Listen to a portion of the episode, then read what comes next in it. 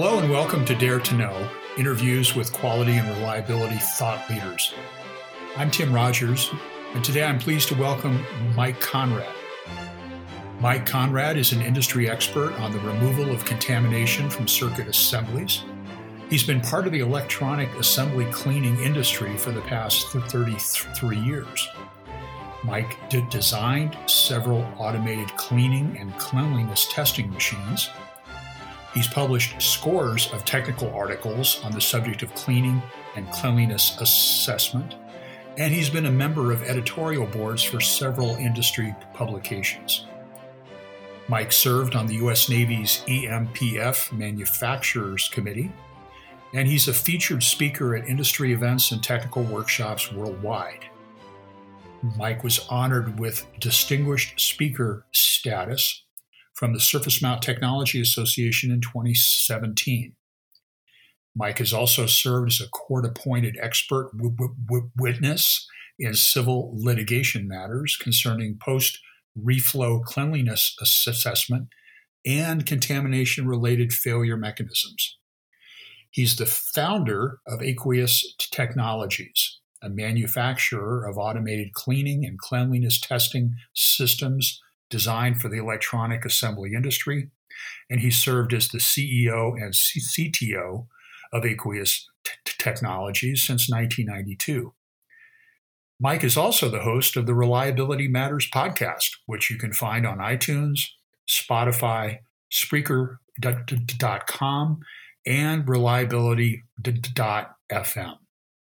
Mike Konrad, welcome and thanks for joining us. Hey, who is that guy? I want to hire him. Uh, thank you, thank you, Tim. Well, it's always awkward. It's always awkward to hear your own bio because it's just yeah. I, I have a tough time. I have a tough time with that myself. So luckily I don't have to repeat that. Yeah, when I when I do I do a lot of speaking workshops, and they always want to read my bio, and I go, no, don't, don't. Let, that takes away my time. It takes away my time. That can't be me. That can't be me. They're talking about. Well, thanks for inviting me on your show. I really appreciate it, Tim. Mike, um, Aqueous Te- Technologies specializes in cleaning and defluxing equipment for the printed circuit industries. Uh, I'm sure some of our listeners might be surprised to hear that printed circuit assemblies still need to be cleaned. Can you give us a little history and explain why this has become a bigger issue? Sure. Um, it's funny because you get two sides of the equation those that are um, people who are surprised they're not cleaned and people who are surprised they are cleaned. And it just depends on which side of the fence you're on i suppose. So just to put things in perspective a little historical content uh, there was a dividing line in our industry um, in terms of a date and that date was 1989 everything before 1989 on the boards were cleaned before 1989 almost universally very very few exceptions. And when i mean cleaned the purpose of cleaning is primarily to remove the flux residues after soldering or after reflow flux is either a, a water base or a pine sap base rosin base could be a resin based uh, but it, best practice was always to remove the flux after sure. after reflow after soldering but in 1989, the US government and 10 other countries, 11 countries altogether, signed a treaty uh, in Montreal, uh, which is now referred to as the Montreal Protocol. And what the Montreal Protocol did was to uh, publish data indicating that certain chlorofluorocarbons, uh, uh, chemicals, uh, CFC based chemicals, these chlorine mo- molecules were escaping uh, the atmosphere and going up and chewing on ozone like like a Pac-Man game. And you know today's environmental mantra is global warming uh, or climate change. Back then, in the late '80s, early '90s, it was ozone depletion. And if the ozone were to be depleted due to uh, mankind or or just nature, uh, that would pose a grave danger because the ozone, of course, absorbs a lot of the UV uh, rays, which sure. otherwise would instantly give us skin cancer and give us severe sunburn. So scientists uh, realized that man was contributing to that problem and they wanted to um, counteract that. So there was a ban placed on the production of certain CFC based chemicals. The two most common chemicals in the electronic assembly cleaning industry were 111 trichloroethane and uh, a special blend of Freon uh, sold by DuPont called Freon TMS. And the government and 10 other countries said basically in 1989, we'll give you all 10 years to figure out what to do. Come up with another solvent or come up with another cleaning method um, or whatever you want to do. But after 1999, you're not going to be able to make this stuff anymore. And no one really took it seriously the first several years uh, because they figured that's so radical. It would be like the government banning gasoline in 10 years. Unless you come up with some other plan, it's not going to happen. But it did happen. And necessity being the mother of invention, two things happened. Number one, there were alternative cleaning agents developed that frankly weren't that good, but at least they weren't eating up the ozone. And the greater accomplishment was a new flux formulation was developed in the very late 80s, very early 90s, which has been referred to as no clean flux. In other words, solder all you want, reflow to your heart's content. The residue that it leaves behind is almost nothing. Don't worry about it. It's benign, right. it's inert. You'll be fine. So, of course, given the choice, those who didn't have to clean because they were cleaning to a standard, uh, what we like to call class one, class two manufacturers, office equipment, and Game Boys and cell phones and non critical things. Mm-hmm. Um, they just stopped cleaning. That's 80% of the electronic assembly industry. They just stopped cleaning overnight.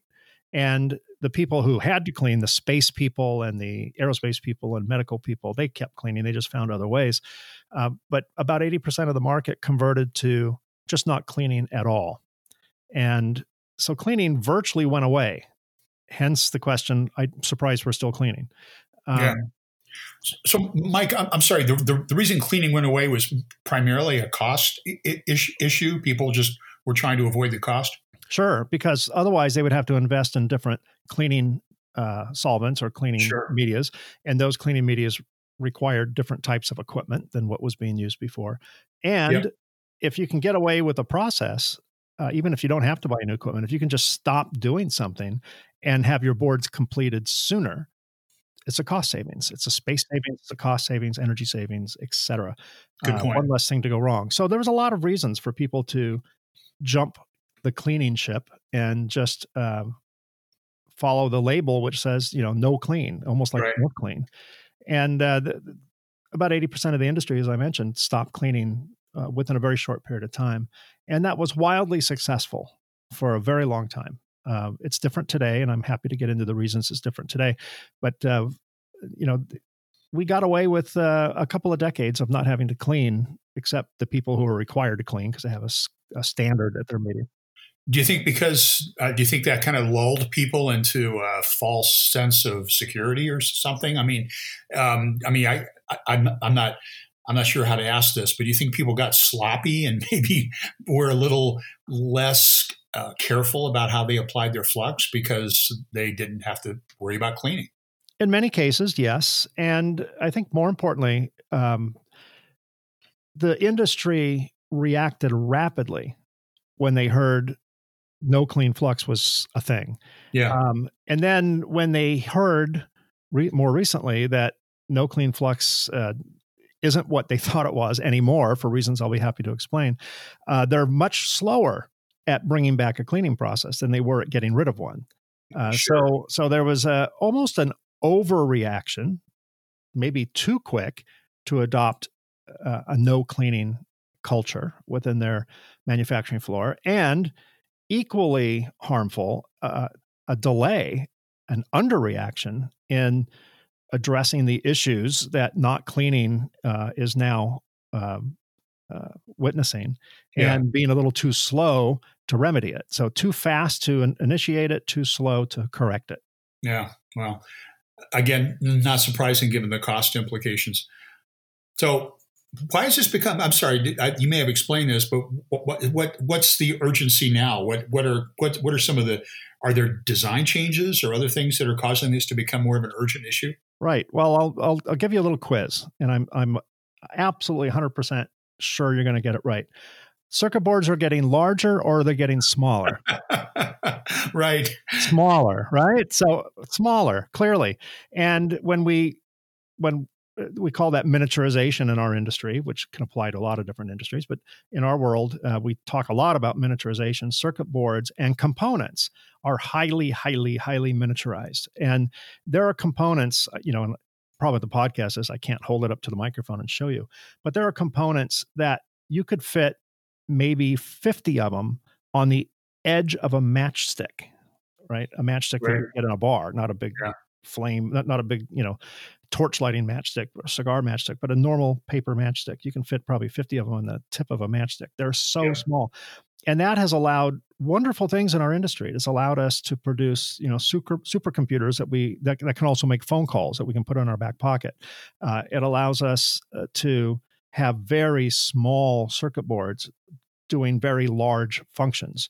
And the result of that is quite literally thousands of components soldered to a very small postage size, uh, postage stamp sized uh, circuit board. Sure. And before miniaturization, boards were rather large. Components were known as through hole components back in the 80s, which means they had a, a, a, lead that went through the board and got soldered on the backside of the board.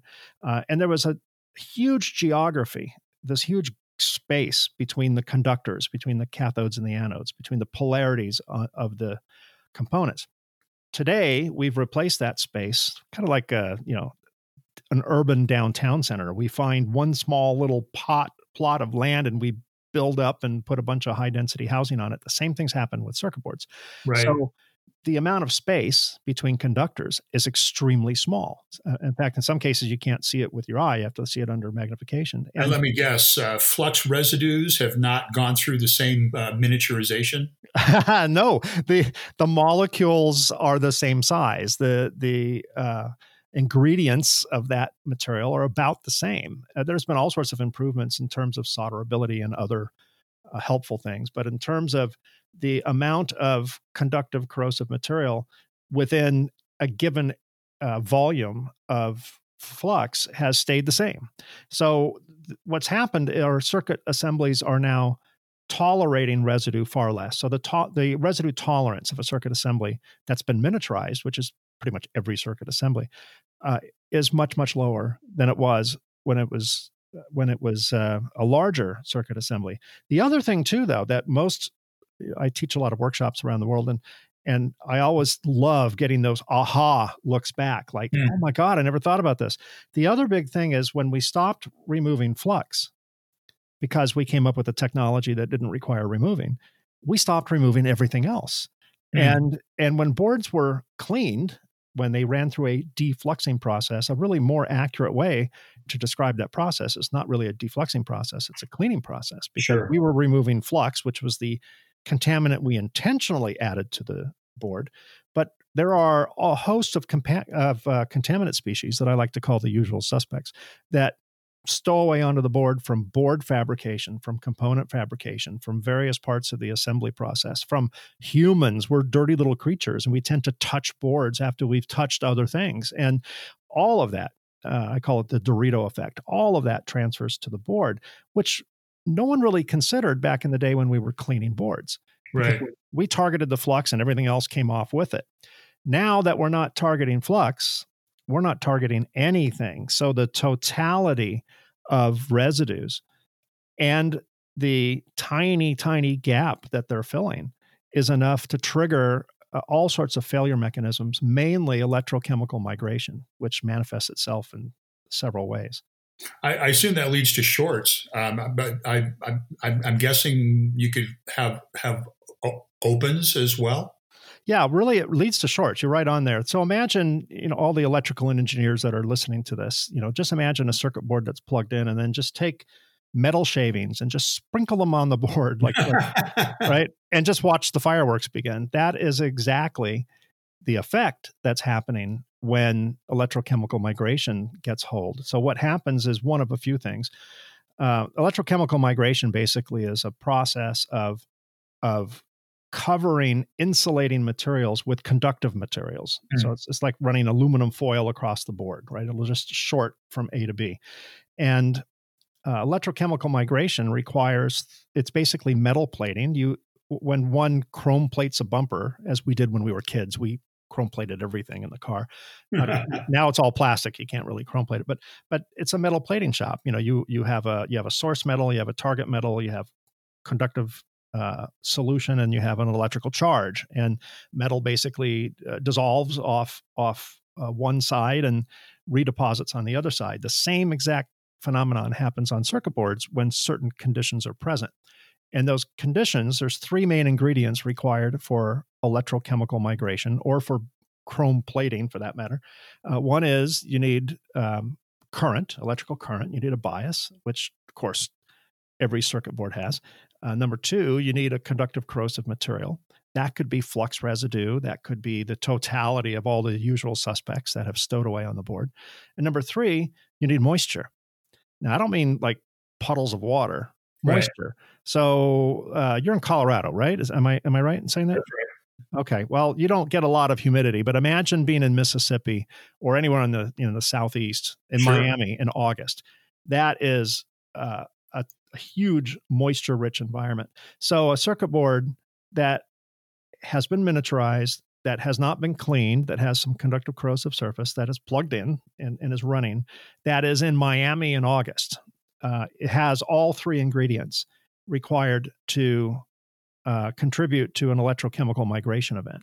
And electrochemical migration, as we call ECM, because uh, we don't like to say big words, uh, ECM can manifest itself in in uh, basically three ways. One, the most dramatic and the most common is dendritic growth. That's what you were referring to, Tim, when you said, you know, the metal across the board.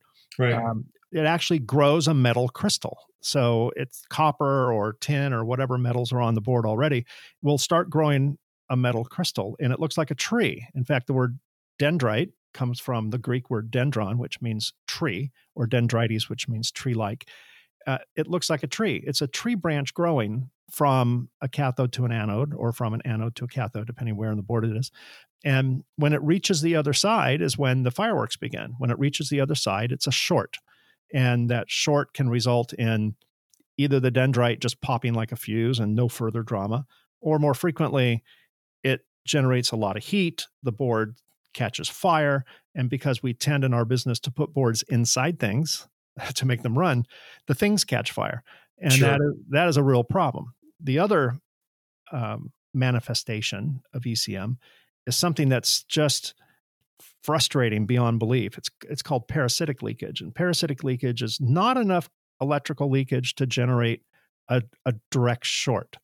It is though enough electrical leakage to reduce the amount of conductivity on the board. So it might do things like drain a battery. If a board is run by a battery, it'll drain the battery unexpectedly. Sure. Or it might just cause um, a sensitive instrument not to calibrate or not to function quite properly. So uh, could could it cause a bit not to flip or something? It it could. It could cause a bit not to flip. It could. It, what it normally does, though, is it just reduces the dielectric properties of the board. It reduces the resistive properties of the board and allows a little unexpected current to go back and forth. Which, depending upon the nature of the transistor, it might it might take that as an instruction. It it could just drain a battery. It could just cause part of the board to get warm. It could cause um, uh, a sensitive instrument not to calibrate. It could do all sorts of nasty things. But the, what makes this problem particularly frustrating is it's temporary, which sounds like a good thing, but that's what makes it frustrating. So yeah. let's say someone in a hot and humid environment is using this instrument and it won't calibrate. So they send it back to the manufacturer, and the manufacturer's in Denver. And they're in um, a climate, con- you know, it's pretty low humidity there anyway, and and they're in a climate controlled, humidity controlled uh, environment. They test the board and they get uh, for any test engineers on the on this uh, podcast you'll be familiar with two terms. The first term is ntf no trouble found. Oh yeah. You can't duplicate the problem. And usually after a couple of times back and forth ntf is replaced with another acronym uh, acronym which is wtf which i'll let your right. listeners figure out what that is. So ntf wtf send it back to the customer uh, the customer must be doing something wrong. The customer plugs it back in, getting assurances everything's perfect. And of course, it's still humid, so it malfunctions and they point fingers at each other. That's the frustrating part of parasitic leakage. Then there's some other manifestations of ECM, which are less common, but they all uh, have their genesis in cleanliness, in conductive corrosive residue. That's one of the three ingredients that are required for ECM to take effect.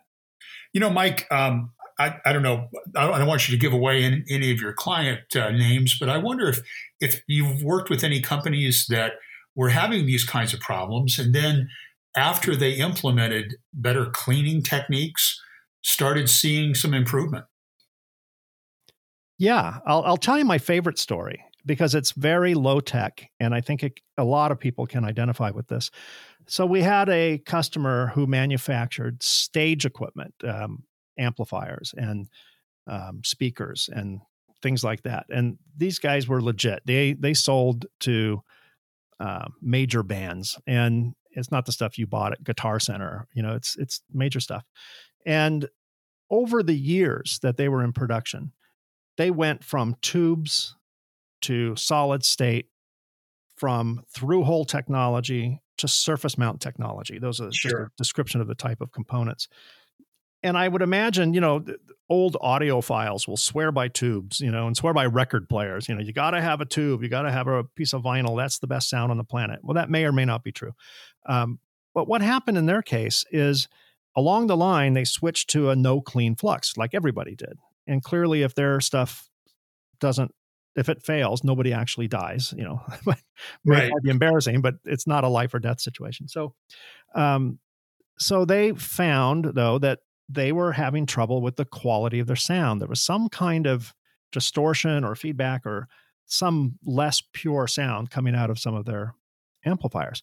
Um, and one of their engineers, you know, connected the dots and said, you know, things used to sound good when we clean. They don't sound good now that we don't clean. Um, so we think maybe it's residue. So they sent boards to us because we build cleaners and we build testers, machines that clean boards, machines that test boards to see how well the machines that clean cleaned boards worked. Right. And long story short, um, we offered to clean boards, and then we offered to subject them to a battery of analytical tests to show them how clean their boards are analytically.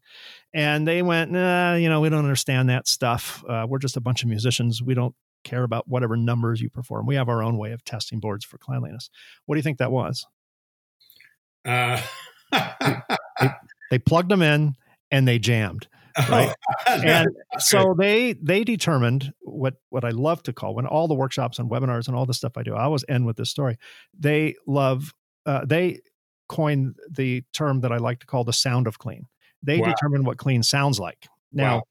you know, other people can't do that. Everyone has to have their own quote unquote sound of clean. And usually sure. it's an analytical test. They get a number or whatever. But um, this was a case where uh, the their boards, their product, their end product would not function properly because they stopped cleaning and they left residues. And they cleaned it and now their boards and their product functions properly. Now we can take that same application and, in, that example and we can apply it to aerospace uh, you know we have nasa as our customer boeing's our customer um, airbus is our customer rockwell collins uh, northrop grumman raytheon you know these are all people that build things that if the products fail people die yeah. so they clean they don't clean as a matter of elective they clean as a matter of requirement and they have strict standards that they have to clean to and test to and so we have those people who clean, and then we have those people who go, "What's cleaning? I, we haven't heard of cleaning." So uh, it, that's why we do so much education. That's why we do podcasts and webinars and workshops because um, people either already know about cleaning uh, or more commonly have no clue about cleaning or remember it from the past. Right. You know? So, Mike, um, do you have any advice for reliability engineers and managers who are trying to trade off the cost of failure versus the cost of implementing or re implementing a cleaning process?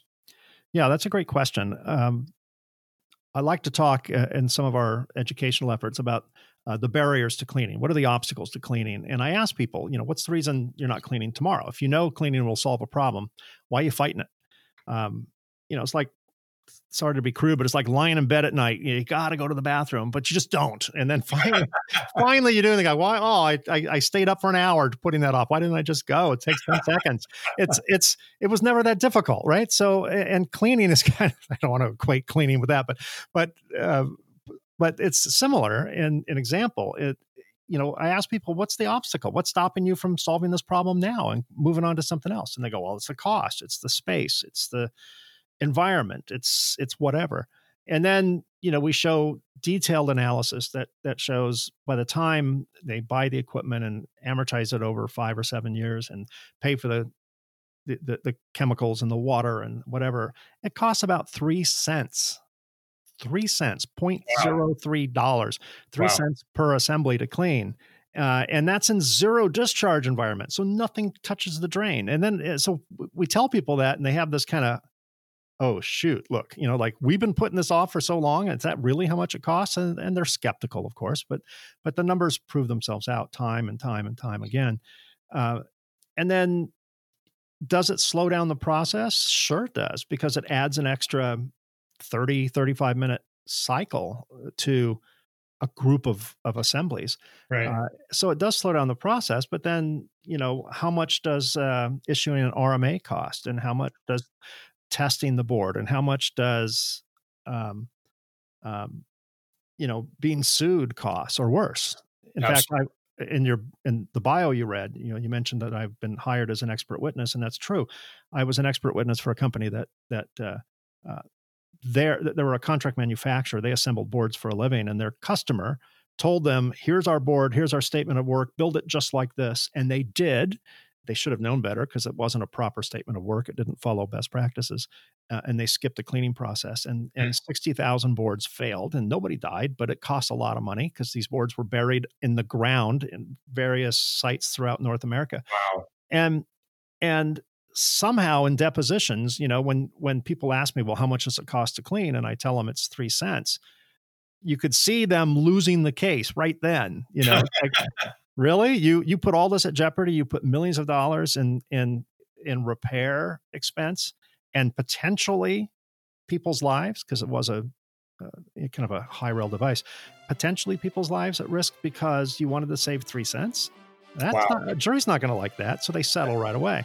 It really but puts it, in perspective. It does exactly. It's not an expensive process, and it and it it will not make your life better in many ways. Your dog will still bark at strangers, and you know your car won't start once in a while, and all that kind of stuff. But what one thing it will take away is all possibility of electrochemical migration. Uh, there could be a million other things in your life that'll go bad, but that won't happen if you clean your boards. You will never experience an ECM failure if boards are simply clean. Makes sense to me. Mike, this has been great. Thanks so much for being with us. Well, my pleasure. Thanks for inviting me, Tim. It's been a joy. That was Mike Konrad, CEO and CTO of Aqueous Technologies and host of the Reliability Matters podcast. You should definitely check that out. This is Tim Rogers. Thanks a lot for joining us.